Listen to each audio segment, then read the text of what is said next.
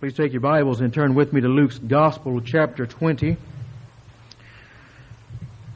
Luke chapter 20, this is, of course, events that transpire in what we call the Passion Week, the week of Christ's suffering, the week between his triumphant entry into Jerusalem, we call Palm Sunday, and then his crucifixion and his resurrection the next Lord's Day, which Easter, which we observed last Lord's Day. We see here in chapter 20, and we're going to be considering over the next few weeks as we go through this chapter, the enemies of Jesus, the enemies of God, the enemies of Christ coming just in these waves as they're presented here, coming, looking for some way to, to entrap Jesus in His words, looking for some, some bit of leverage against him that they might be able to use against him. And as I was reading through this chapter and just thinking about these events transpiring, the verse that came to my mind from Psalm 68 1 was, Let God arise and let his enemies be scattered. And that's exactly what we see in the events that transpire here. We see God arise. We see Christ standing strong, Christ standing challenged but answering, responding, and the enemies of Christ being silenced. Let those, his enemies, be scattered. Those who hate him flee before him. The psalmist goes on to say there in, in Psalm 68. Jesus counters every attack that comes with his infinite wisdom. Can you imagine what's going on here? That these people are, they're coming with their best laid plans. We're applying here their best shot coming to Jesus, who is infinite wisdom.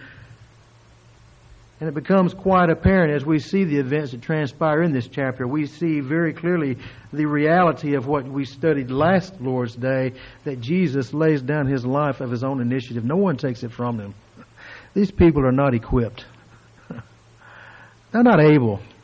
They can't take Christ down. They can't take him down in words. They can't take him down by the arms of men. Christ lays down his life of his own initiative. And chapter 20 is a series of case studies of the enemies of God and the enemies of his Christ. In verses 1 through 8, our text today, we see there the chief priests, the scribes, and the elders, those who are representatives of the Sanhedrin, the ruling authority, the ruling body there in Jerusalem who come. And then verses 19 through 26 we'll be considering in a few weeks. The scribes and the chief priests, they send their spies and they have these questions regarding taxes. Is it lawful to pay taxes or not? And so Jesus takes that on. In verses 27 through 39, the Sadducees come with their question, their trick question regarding the resurrection. And then in verses 41 through 44, Jesus silences the Pharisees by his own question to them. He seems to take the initiative there regarding the, the Christ.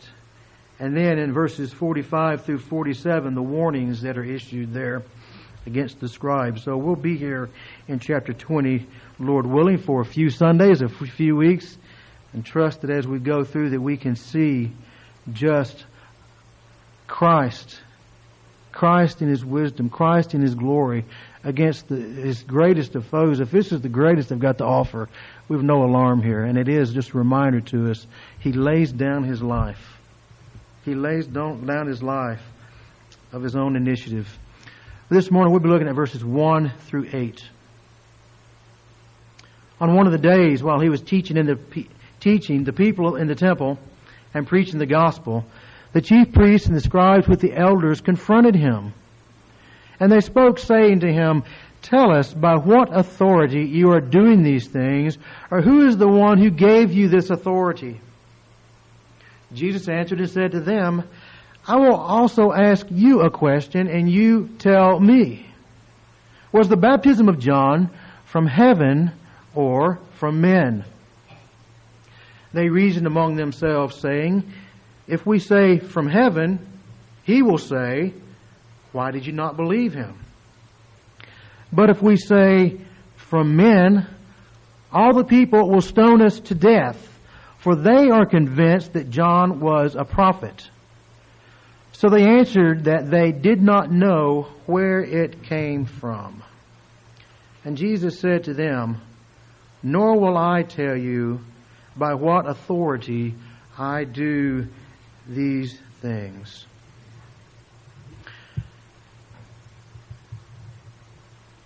I think we have a tendency as believers, as Christians, to quickly forget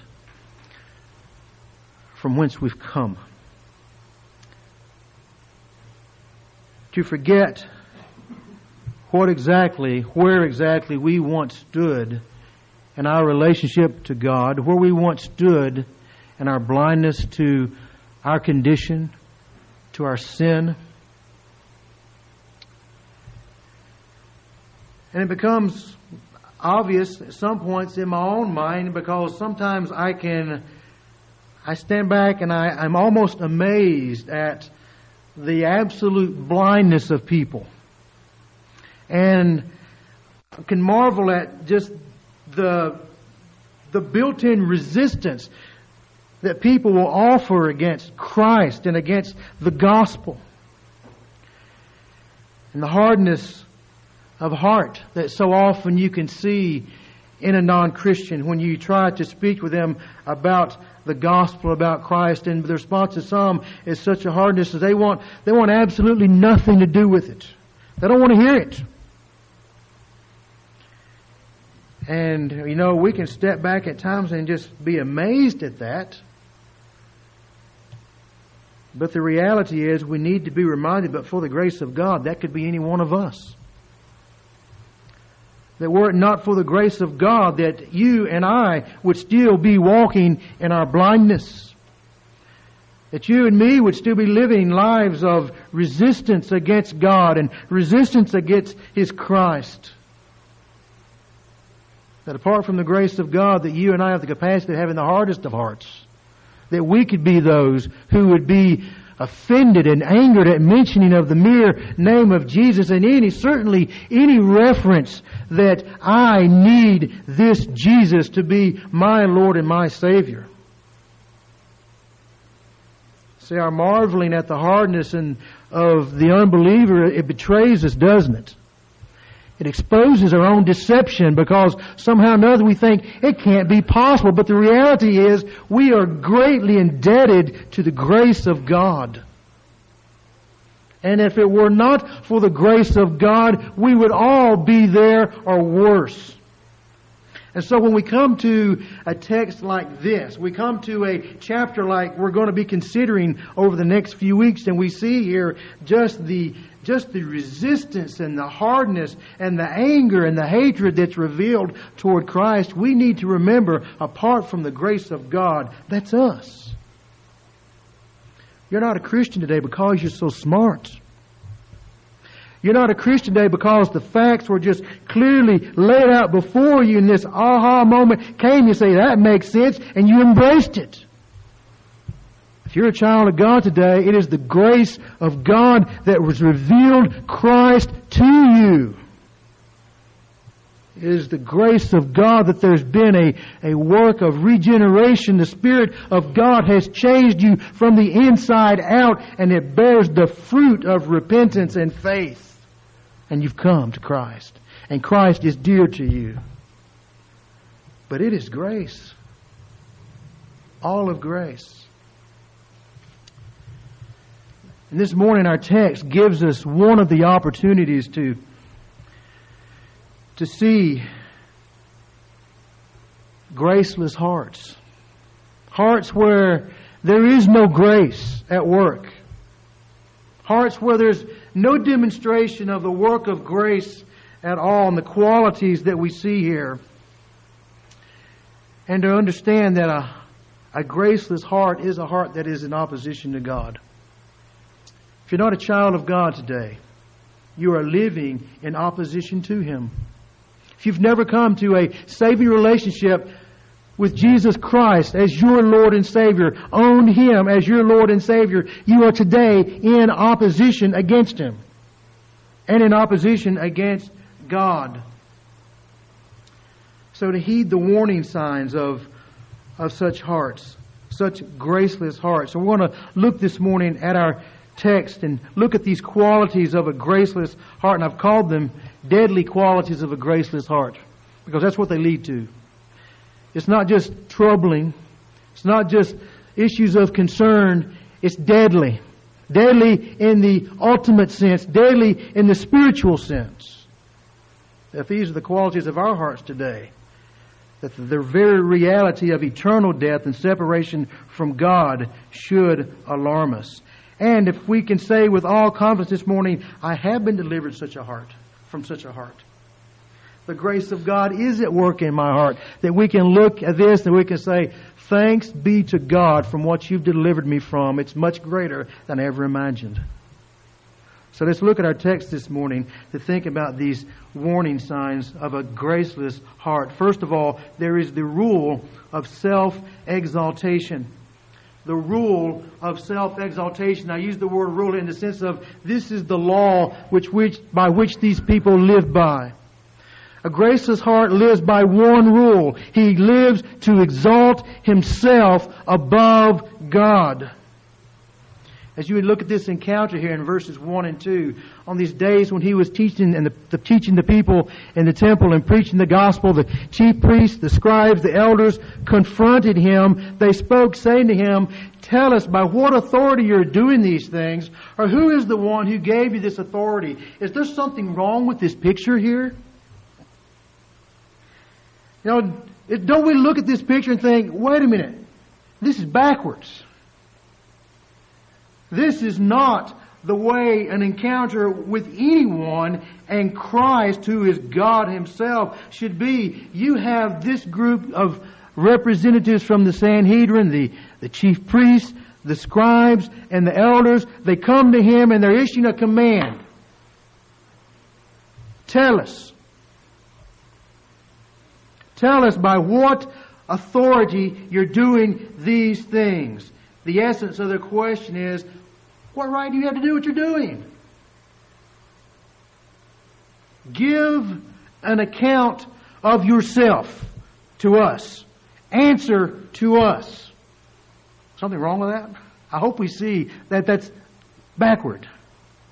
And that is the, the graceless heart. The graceless heart has no difficulty in exalting himself above God and requiring of God himself that God give an account to it.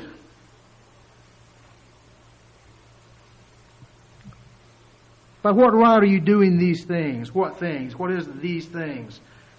Likely the events that we've considered a couple of weeks ago, the cleansing of the temple, but also just the the air and the spirit with which Jesus entered into Jerusalem, this triumphant entry, this deliberate riding upon this colt, fulfilling messianic scriptures, people coming and throwing their, their robes and their palm leaves before him, proclaiming to him messianic, messianic titles, and Jesus is just taking it all. That's part of these things. No doubt they had in mind many other things, the teachings of Jesus? By what right are you teaching? By what right are you performing these miracles? So these chief priests and these scribes and these elders, they thought much of themselves, didn't they? They thought much of their position, their role in Israel. They viewed themselves as the guardians of religious truth. And as such, it would be reasonable for them to examine anyone making religious claims. I mean, after all, if these are the people who are in the know, the guardians of religious truth, if someone is making religious claims, then they ought to come and ask some questions, especially someone who is making apparently messianic claims. We need to check this guy out. Well, the problem is this question has been asked before. It's been answered before. And they just keep hearing the answers and they won't believe it. This isn't new. John chapter 2. Do you want to turn there very quickly? John chapter 2, verse 18. The first cleansing of the temple. I believe that there were two cleansings of the temple. And John tells us of this account early on in the ministry of Jesus. He cleansed the temple. Verse 18 The Jews then said to him, What sign do you show us as your authority for doing these things? They've been asking this question for years. Ever since Jesus has been active in ministry. What's your authority? And then the, the text that I read a few moments ago in John chapter 5, I'll not reread all that of John chapter 5, uh, verses 18 and following. Whether Jesus gives an account of himself. I'm doing these things because I've been appointed and called by my Father to do these things. Here's my authority. This isn't something Jesus is hiding. It's not like when Jesus, when they're asking, what's your authority? Jesus is going in hiding and, and, and evading the question. He's not done that. Very clearly in his teaching, he's identified why he's doing what he's doing. Because God the Father has sent him to do this. He is there by divine authority. So there's the problem with coming and asking this question of Jesus in the way they asked it. They already know the answer to this question. They've heard the answer to this question. The concern here is they don't have a genuine interest in truth, but rather they have the opportunity here to trap Jesus with his possible answers. And so they've narrowed it down. What are the possible answers? This is one of those, like a good lawyer, a good lawyer when he's examining someone on the witness stand, he knows the answer before he asks the question. And you can bet that these guys, when they came to Jesus, thinking, all right, if we ask him, let's just go, let's just confront him, and if we ask him, what's your basis of authority? What are your credentials for doing what you're doing? What are his possible answers here? Let's make sure we've got our bases covered. And I think they knew. I think they figured it out. All right, let's just let's weigh this out, guys. And they got in the little circle and said, "All right, we asked him this question. What's your authority? What's he going to say?" Well, he could say that I'm doing this by divine authority. Ah, well, what do we do if he says that? Well, in that if that be the case, well, then we bring religious charges of blasphemy against Jesus. We got him there. What else might he say? Well, he might not identify any authorities. I don't really have an authority. I'm just working on my own. And if that be the case, he has no credentials, then hopefully they can cause him to lose respect before the people because he's just a freelancer here, guys. Can't go after this, this guy. Can't trust him. I think it'd be safe to say they expected one of those two answers. That he's either acting by divine authority or he's acting on his own. He has no authority actually given to him. So you have this self exalting group of religious leaders in a position of really the place of highest honor within their community, within Jerusalem, calling upon their Creator.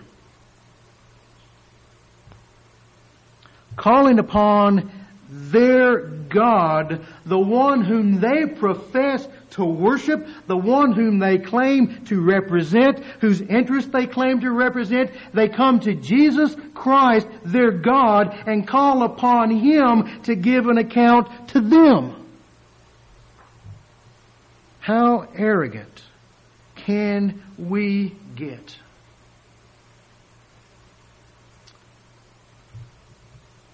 And the reality is there was nothing more to be said that would convince them. Jesus' teaching, Jesus' works, his deeds, his miracles that he had been performing were self-attesting to his identity. Just look at the facts. Just the facts. Look, as I consider, we considered a couple of weeks ago, as he's teaching the temple, just look at this man. Listen to what he's saying. And lament if there's a problem, the problem is my own heart. It's not him. Look at what he's done. Listen to the things that he has said. There's one rule of life in a graceless heart, in a religion of grace, and that's the religion they professed. The Old Testament is a religion of grace, but their rule of life is self exaltation, living oblivious to not only their need of grace, they need grace, but also living oblivious to the abundant amount of grace that has already been bestowed upon them because of where they are. How much grace is it to be born into a society where the gospel of God, the message of the true and the living God is handed to you? What a blessing to be those who are considered the covenant people of God. What more grace could you ask for? The abundance of grace already poured out upon them and they're oblivious to it. Somehow or another in their thinking it's become more of a, we have earned this, that God is pleased with us. We're where we are and God is blessing us because of who we are. They've got it all backwards. Their roles become meritorious instead of recognizing it's a work of grace. See, there is no place for self exaltation in true biblical religion. There's no place for that. Scriptures even tell us the one who exalts himself, he will be abased, he will be put down. But the one who humbles himself, he will be lifted up, he will be raised up. In the heart of the Christian message, of the Old Testament and of the New Testament is abounding grace of God. There's no place for self-exaltation if we have a biblical view of ourselves. We have a biblical view of where we've come from, a biblical view of what we are merely by the fact that we're born into the human race. Born into the human race as rebels against the God who has made us born into the human race hopelessly and helplessly separated from God. That's where we are by nature, by our birth. No capacity for righteous deeds to endear ourselves to God. The very best that we would hope to offer is, taint, is tainted and stained and saturated with sin. So that our righteousness is as filthy rags, dead in our sins, and made alive only by the sovereign grace of God. Where do you exalt yourself if you grab the hold of that? And none of us would grab a hold of that apart from the grace of God. That's a graceless heart that the rule of life is self-exaltation. Make much of yourself, even at the place we see here, making so much of yourself that you believe that your responsibility and your right to call God to give an account of Himself to you. And we see that in the world around us, don't we? You know, the next time a disaster, what do you hear? Where was God? Where was God? And they come to the churches, and sad to say, we, the church doesn't have a good answer because the church doesn't think biblically. Where was your God when, when this tornado went through? Where was your God when this hurricane came through? Where was your God when this plane crashed? Where was God? As though God has got to give an account to us. I'll tell you where God was. He's where He's always been. He was on His throne, ruling sovereignly, accomplishing all of His glorious purposes as He desires, as He sees fit. He is glorious. That's where God was. He doesn't give an account to us. It's sad to say, many times in the church we're not much better, are we? No, let the trials come. Let the fire come in our personal lives. And all of a sudden, we're calling God to give an account. God, why aren't you doing this? God, where are you? God, what are you doing? Does God give an account to us? Who in the world do we think we are? Is it not enough? Is it not enough that if we're a child of God that He has delivered us from our death, from our sins, and from hell? What more does He owe us? We just wouldn't make it in most of the world, would we? That we pray for every week. The persecuted church, we just wouldn't make it. And I say we because I know how soft I am. I know how quickly I am given to complaint against God.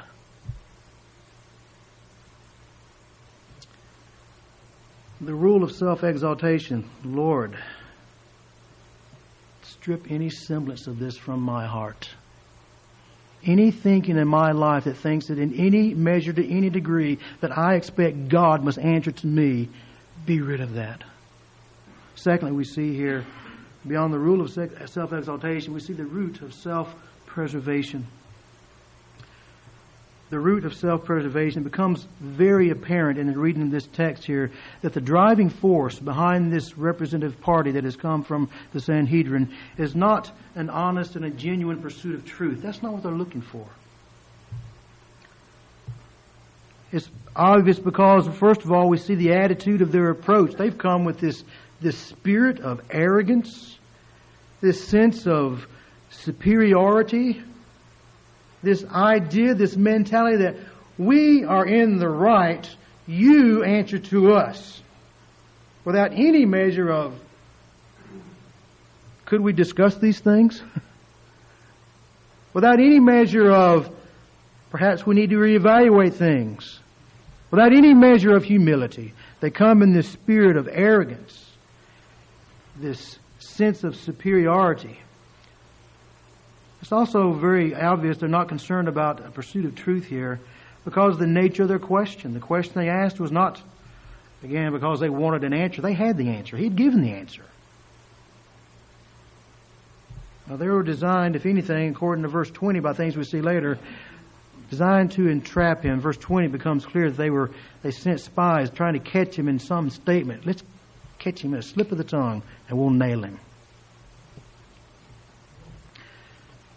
But we also see that there's, there's not an honest pursuit of truth here. There's not a genuine pursuit of truth here by the consideration of their response to Jesus' question. They've come with their question. What authority, what's your authority for doing these things? So Jesus says in verse 3, I'm going to ask you a question and you tell me. And some have said, well, he's avoiding the question. I don't think, I think he's giving them an answer. So Jesus responds with his question. Verse 4 Was the baptism of John from heaven or from men? Now, that's not a hard question. It's not a hard question for them. The baptism of John the Baptist, my predecessor, was he acting as an agent of God or was he just a zealous man and got some people whipped up and following excited, excitement around him, just acting on his own? Was the baptism of God, was baptism of John from heaven, that God had sent him, which incidentally, verse 6, was the popular view. He's a prophet. The only problem with the idea that saying that his baptism was from heaven, these guys weren't stupid, were they? They got their little huddle together.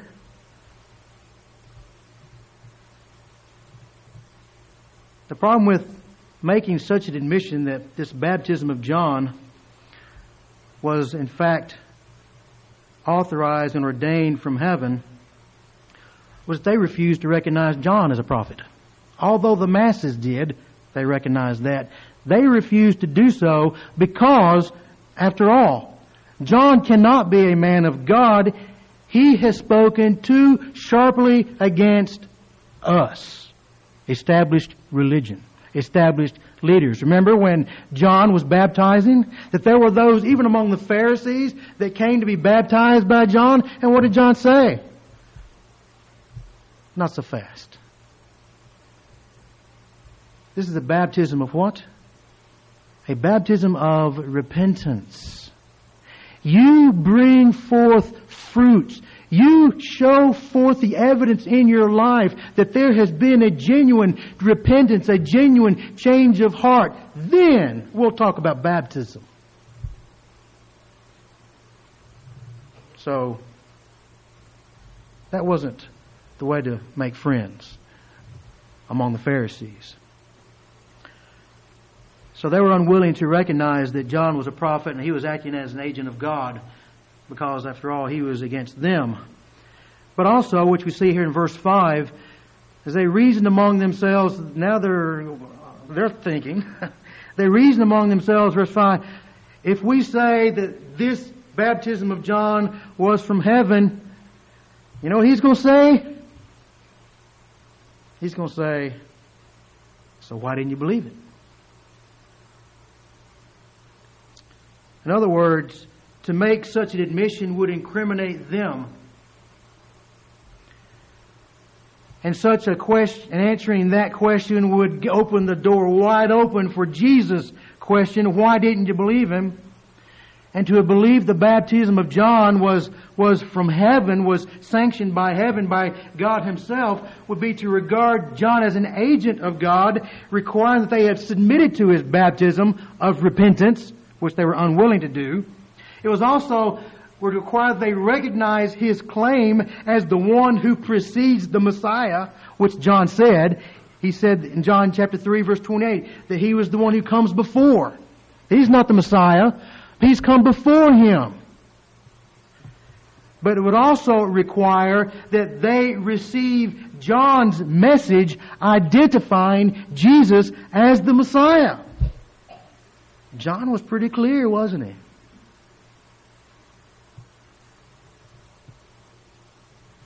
So, their, quest, their question, their original question of by what authority was answered. Answer this question correctly. What was the source of John's baptism of heaven or of men? Answer that question, you've got the answer to your question.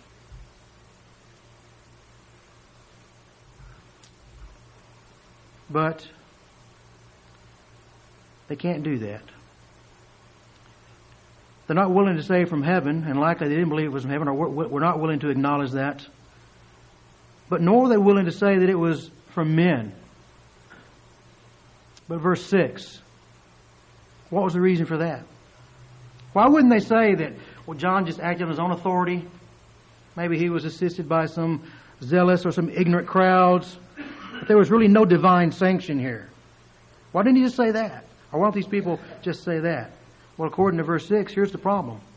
The people regarded John as a prophet of God, and these guys don't want to be part of a stoning party. The recipients of a stoning party. That's the only reason. They're just weighing out pragmatically, guys. If we say that he's the men, you better run and duck because we're going to get this crowd after us. Because the crowd thinks he's a prophet.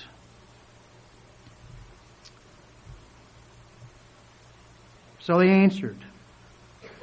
Verse 7. Don't you know took a lot of pride to say, swallow a lot of pride to do this?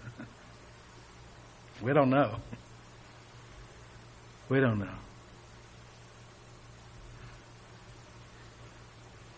What's the motive? What's the root here? Self preservation. We are here to save ourselves. So we're not going to answer your question. We just, we don't, we plead ignorant. We don't know what this baptism, if it was of God or if it was man, we just don't know. You know, if you had gone to these men, you'd asked them among themselves, and I guarantee you, if you'd have gone in just their own groups, discussing among themselves, you know, guys, this is John the Baptist. You think that was of, of God or of men? You think they would have come to a consensus? I believe they would have. If had been just the group in the Sanhedrin among themselves, the enemies of Christ, how about this John? Of men or of God? What do you think? They'd had an answer. They weren't driven here by truth. They were driven by fear. And they wouldn't even answer what they believed to be the truth. for fear. Not that their truth was true, but they weren't going to fess up. Again, Jesus has made it clear that there is no place in God's kingdom for those who are concerned about self preservation. What does Jesus say? And those who would be his disciples about self preservation. He says something like this that if you seek to save your life, you're going to lose it. But if you will lose your life, you'll save it. If the root of your life, if your ambition, the driving force in your life is about self preservation, saving yourself, you're going to lose. But if you're willing to lose your life, and there the picture is willing to acknowledge that I need something, someone outside myself, willing to acknowledge your rightful place, bowing before Jesus Christ as Lord. It's not just a matter of I need it, it's a matter of this is right. He is God. My place is submission to Him. If I am willing to lose my life, let my life become His life. Jesus says, you save it.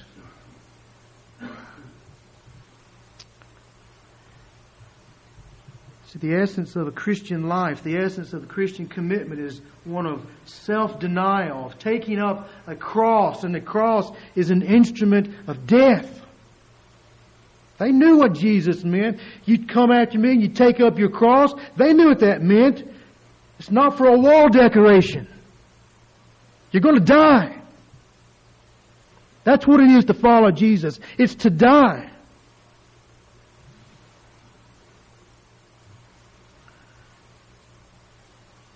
We see such a so much of the spirit of that commitment, and our, I just refer to them so often, the persecuted church.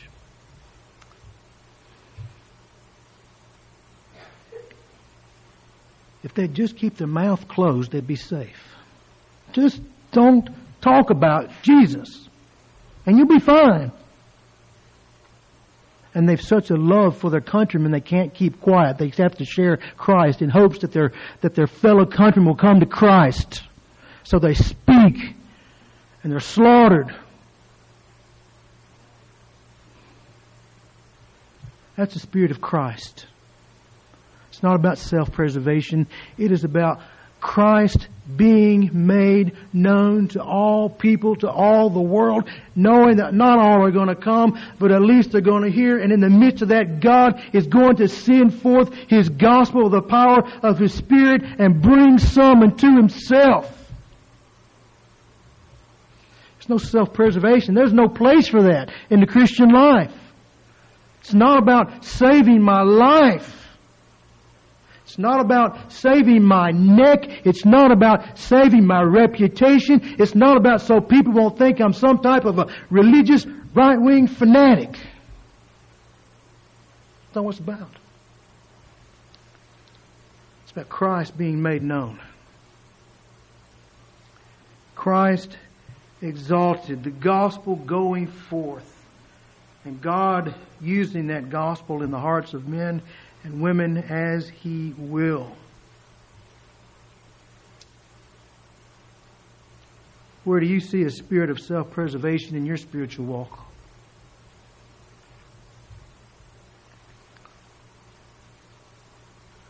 Maybe it's in your workplace. Maybe it's with your family. Times when we remain silent when it's time to speak. And I'm not saying every time is a time to speak. But I'm saying that there are opportunities thrust upon us time after time after time. And so many of those times we just simply don't speak. And what's the reason? One of the greatest known, well known Reformed evangelicals known for its evangelistic outreach James Kennedy, evangelism explosion, whatever you think of that. His answer is this fear. That's why people don't share Christ. We got brothers and sisters on the other side of the world and other places who who can't, who won't keep quiet and they know they're going to lose everything they've got, potentially their life. They cannot keep quiet because of their love for the fellow countrymen. And what in the world are we going to lose in comparison to that? It's that maybe, maybe somebody's going to kind of sneer at us. You know, you might run across somebody here that'll slap you. You might run across somebody that'll hit you. I don't know. But that's not the general case among American culture here, is it? We're not worried about mobs and riots surrounding our house and starting throwing rocks through the window and burning our houses down and taking our children and slaughtering them. We don't worry about that too much here, do we?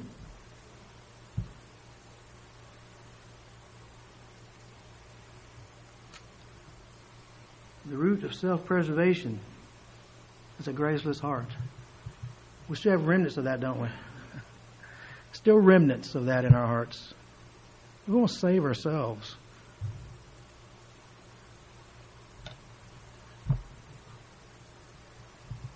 Finally, we see the risk of self destruction. One of the questions I will ask my children on occasions when they've done something that's wrong, committed some type of sin, I just ask them the question who is hurt the most by what you've done?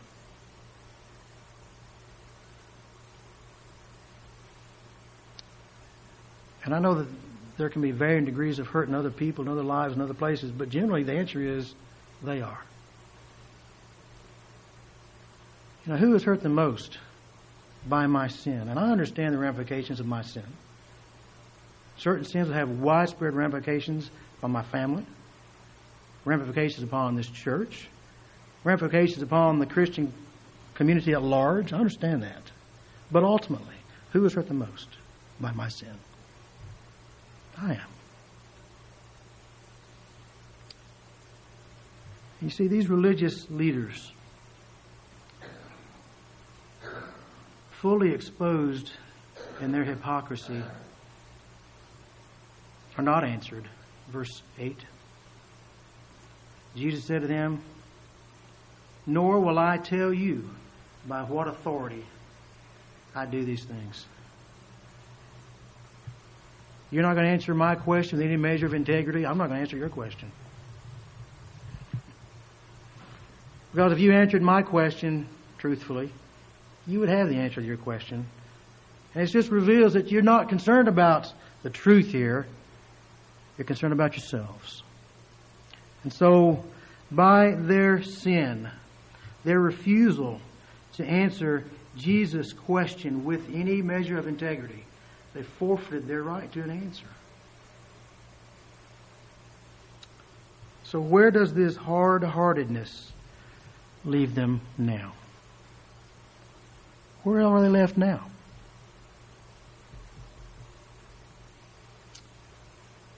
They remain in their place in opposition to God and to His Christ. They're at a point they're unable to secure even the clear truth from the lips of Jesus. Folks, this, this is as alarming a judgment as you can find anywhere in the Scriptures. When you ask for truth from the lips of God Himself and you can't get an answer, that is judgment.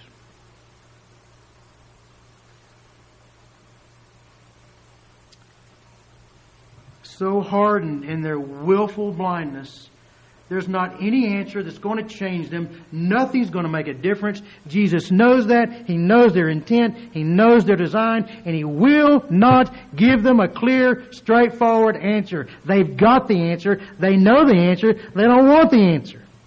So He just says, I'm not going to tell you by what authority I do these things. Now, the sad reality of a graceless heart is the risk,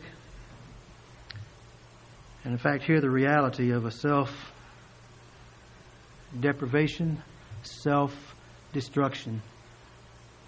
Ultimately, their hardness of heart, ultimately, their sin, hurt no one more than themselves, because ultimately it leads to their own eternal destruction.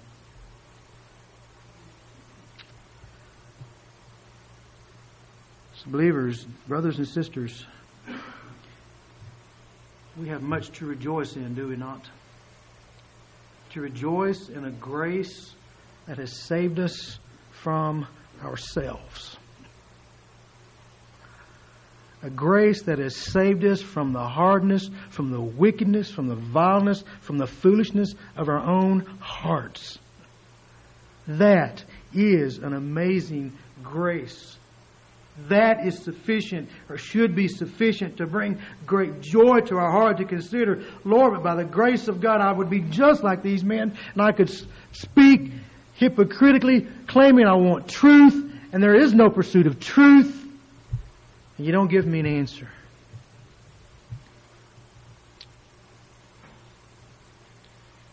And those who would scoff, and there are those, those who would regard lightly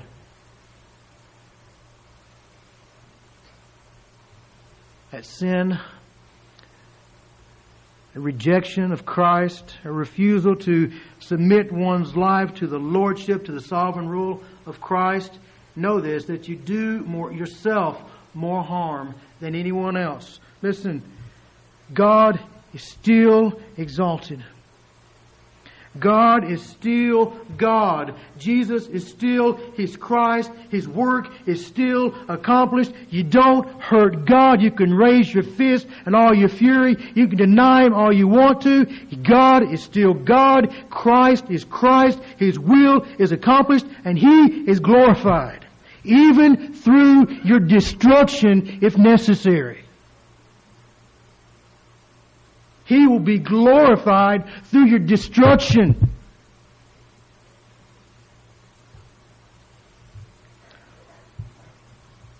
And you ultimately bring destruction to no one other than yourself. So my plea would be this. If there are any here today and you've not truly come to Christ, whatever number of times you've heard the gospel, whatever number of times you sat in a pew in a chair and you've, you've heard a message preached, you've heard Christ proclaimed, but the reality is there's never been a work of regeneration in your heart. Christ is not your own. This would be my plea to you today. Acknowledge Him as God, as your God, as Christ to turn from your sin of defiance against Him. Embrace Him because the refusal to do so destroys no one but you. And you will be glorifying God even as His enemy. Embrace the Lord Jesus as your Savior. I started to put instead of the risk of self destruction, the ruin of self destruction, because it is a ruin. But I put risk because there's always hope as long as there's a willing heart to repent. There's always hope. As long as you have a breath, as long as you have life, as long as you have the opportunity right now, you run only the risk. But once your your life is passed, it is it is the ruin of self destruction.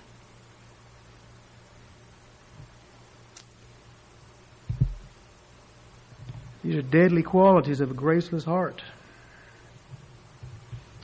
And we would all destroy ourselves, wouldn't we? We would. How many of you were hell bent on destroying your life before Christ saved you? I was. I was just going to destroy mine in the context of a church. A little Pharisee. Some of you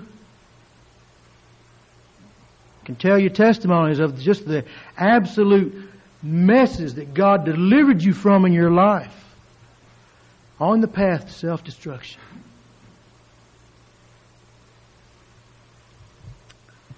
Graceless hearts, self exaltation, even to the point where we exalt ourselves above God, the root of self preservation.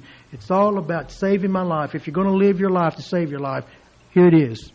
You're already told in advance, you're going to lose it. If your goal is to save your life, you're going to lose it. If you're willing to lose your life, that Christ be your life, you save it. You find it. And then the risk of self destruction.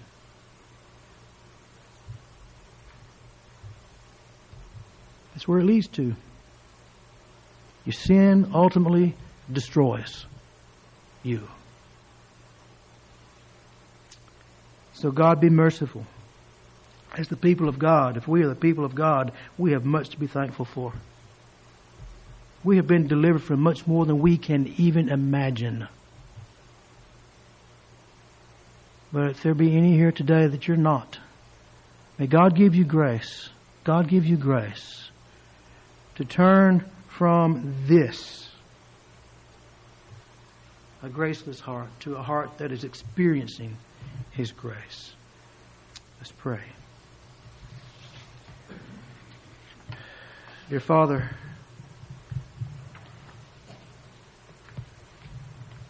there's so much more of this in my, in my own heart this morning that I want to admit. I thank you for your work of salvation and grace to deliver, but Oh Lord, to be free once and for all from every remnant.